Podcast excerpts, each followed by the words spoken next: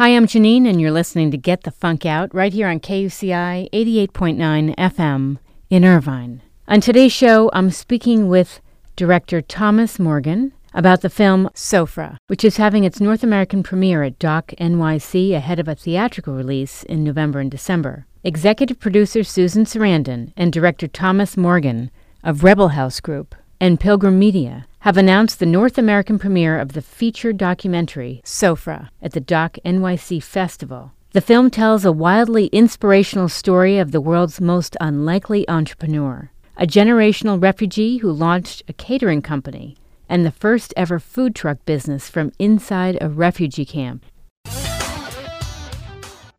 It's my pleasure to welcome to this week's show Director Thomas Morgan. Hi, how are you? Very good, thank you. So tell me how you got involved with this film. Is it pronounced Sufra? Uh, Sofra? Sofra. Um, yes. Uh, I, um, I had worked with an organization called Alfanar years ago, and we were trying to do a film about the first um, free uh, school for girls to attend in Libya. And that film kind of fell through, and um, I said, if you ever come across any other interesting stories, let me know. And one day, Myrna Atalla called me from from London and said, I don't know if you're interested in this, but we have kind of this rogue catering company that we've give, given some initial funding to to get started, and they're think they're contemplating a a food truck, and it's in the middle of a refugee camp south of Beirut. So Wow. a week and a half later, I uh, I found myself south of Beirut, following this incredible story, and and two years later, um, we finished shooting. So it was uh, it was an incredible journey for all of us. Unbelievable. How did uh, Susan Sarandon get involved with this project? So Susan's been uh, a friend and has been involved in a lot of my projects. Uh, most of my films have been um, about social justice and human rights issues, and she's very close to a lot of the issues, and so we've we've been a good fit on uh, on quite a few. So uh, we, we're friends, and and we um, we work together on a couple of things, and this is uh, these kind of projects just seem to draw her attention, and she's always uh, been very kind and in lending her name. That's fantastic. I love her. She's a great actress. Um, so let's talk about the film, Soufra. Uh, you, you, was it hard to get uh, involved in the whole story? I mean, were people hesitant to let you in, or was there, you know, great acceptance? Well, actually, physically getting in wasn't uh, wasn't the issue. It was it was it was breaking through into into their lives and into their personal stories. That Yes. was quite uh, quite difficult. They they were very closed. Um, they you know it's it, they had been um, just in this in this place where no one had cared about them for so long that they were very skeptical of any outsider coming in. And uh, we hired local uh, cinematographer Johnny Cram, who was incredible and you know everybody was it was as local as we could make it to give a, a level of comfort but still it took a long time. So i would say the first i don't know eight months Mm, that's a uh, long time. got yeah very little of what we used was in the first eight months. Um we we got some interviews but it was all very uh factual. It wasn't uh it wasn't the stuff that it wasn't the good stuff. So once they kind of were aware that we were doing this for all good reasons uh, they opened up more, and, and when they knew that we, our intentions were to help them, uh, kind of leaving the place better than we found it, then they were uh, they were fully on board. So, um, You know, yeah, it was, I'm- it was a process. I was going to say eight months is a long time. Was there ever a moment where you thought maybe we don't have something here? There were a lot of moments that I thought maybe we don't have something here. Uh, you know, I when I, I really didn't think they would make the Kickstarter campaign, which was you know the very beginning, and, and I thought this could be the shortest documentary ever. Thirty days we're done. Right. Uh, and then you know I did I did wonder if we would ever get them to open up and tell their story, and and, and you know I, I, I there were so many times where if I were Miriam, I would have given up. Um, That uh, that I I really I, I laid awake a lot of nights just wondering if we would ever get to the end and what the end would be. So um, it was uh, it was really really. Uh, something to follow and I feel like you know we became really part of each other's lives as I watched and she continued and and at the end she said you know one of the reasons I would have never given up on this is because because you were here and you were filming and you were supporting and it was it was really nice and I you know I just I yeah I, I never I never thought that uh, my presence had any kind of impact on on their um on on their desire to con- continue, but it definitely boosted their spirits, I guess. It's interesting. I'm listening to you talk about this, and I feel like this is like a qualitative research study, like but in film where you don't know what you're going to uncover and discover, and you kind of wait for it, and you go, "Aha!" Am I right? A little bit. Oh, definitely. We never we we we didn't really know what was going to happen from one shoot to the next, and then mm-hmm. you know there's a point in the film where she goes to actually buy the truck, and she's got all of the money, and they and they tell her no, she can't she can't buy the truck. Why? And and, and because because she's a refugee and she mm-hmm. doesn't have proper licenses and she doesn't have work permits and she doesn't have any of these things that are required, even though she's paying cash for the truck. And so you know, it was at that point, it was just so uh, just demeaning in a way, you know, that right. I thought. And she tells us during that interview, turn off the camera. Uh-huh. that was the only time she told us turn off the camera. And um, and I thought, that's it. That she she's not going to recover from this. Yes. But and and there was a long pause between that and the next time that we even spoke, and that we went back and.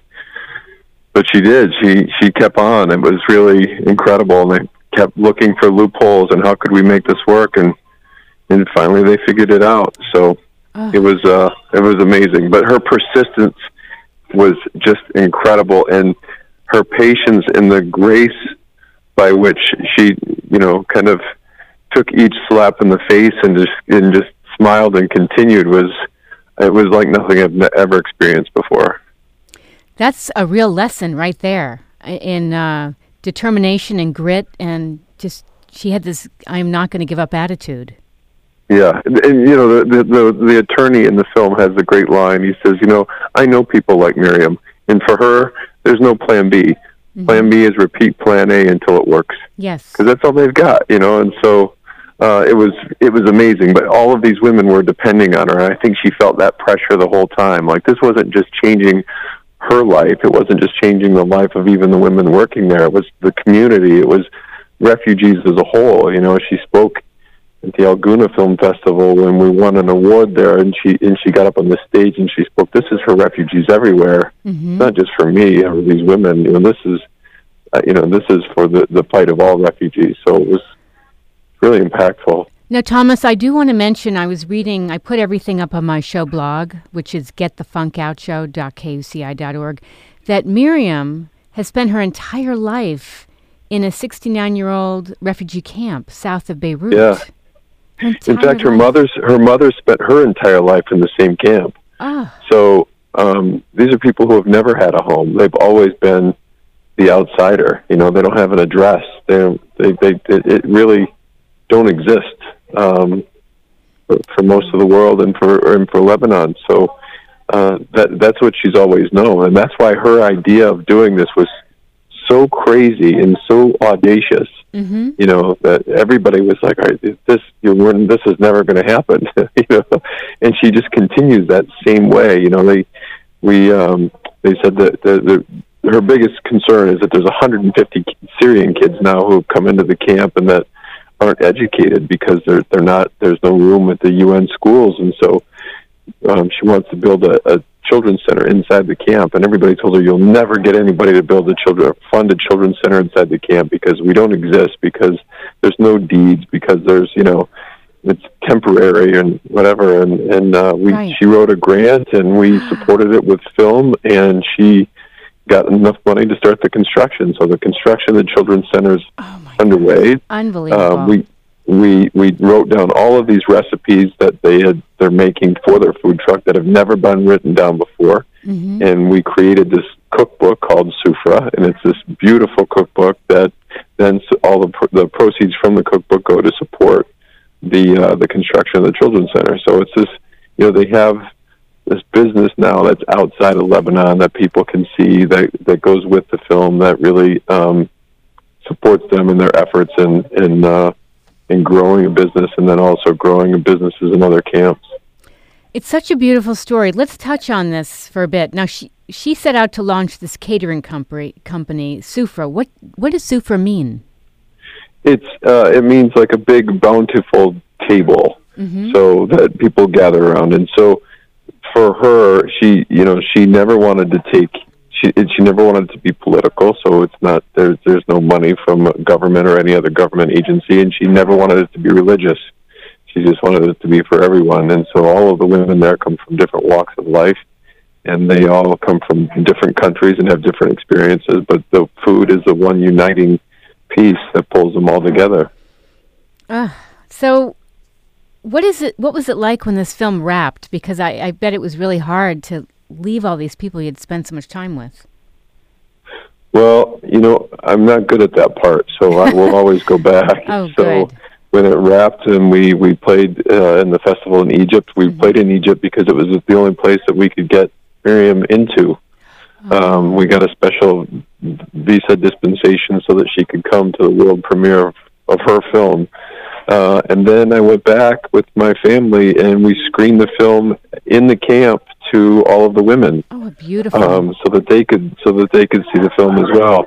And you know, I will I will continue to go back and continue to visit. And they're really a, a difficult situation politically right now, and there's a lot of speculation of what'll happen, and there's constant threat of war. But she um, she just keep, continues, you know, and she continues to try to make the lives of all of these women and all of their children better. So it, it's hard to look away from that once you once you read the film.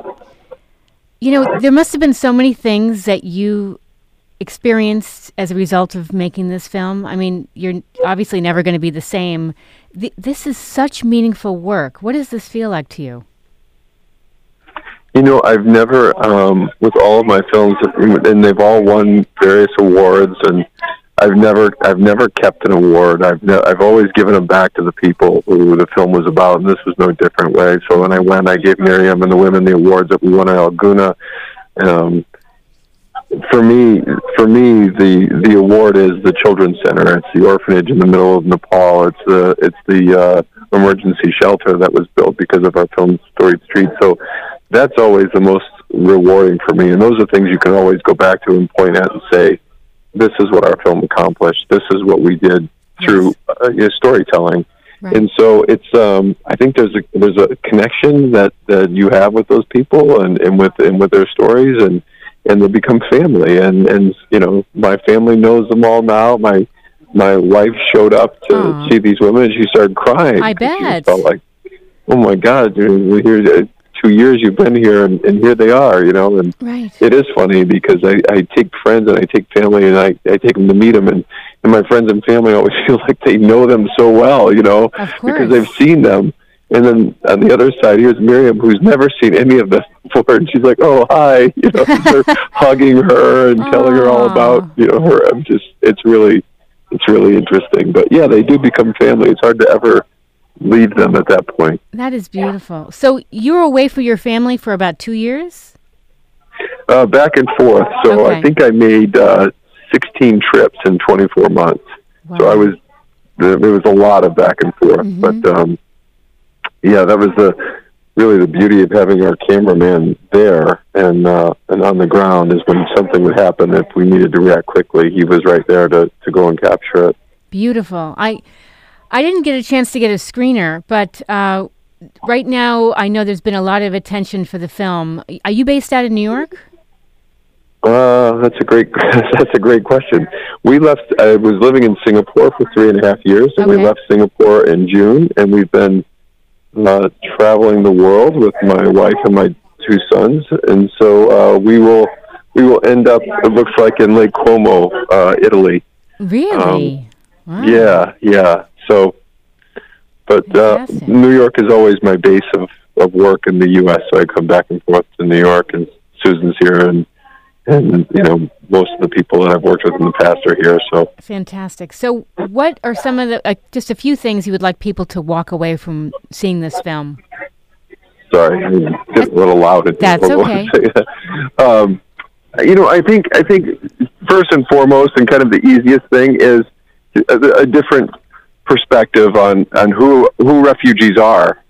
I think that's like the, the the the one thing that was I think most gratifying in one of my screenings is somebody stood up and they said, you know, I thought I knew everything about this issue, and I realized that I know nothing about these people Right. and so um, th- that's first. I think first and foremost, and then I, I think we always try to give a way to help. We always try to give a way to to engage, and whether that be through buying a cookbook or hosting a screening or whatever they want to do. Uh, there's a lot of women like Miriam, so once we get the children's center built, then she will be the person who helps determine who are those other women that we can give these microloans to so that they can start and have the same opportunity that she's had. So um, I think it's it's the ripple effect of what of what occurs when you engage Yes. that is really the most important to us. Yes.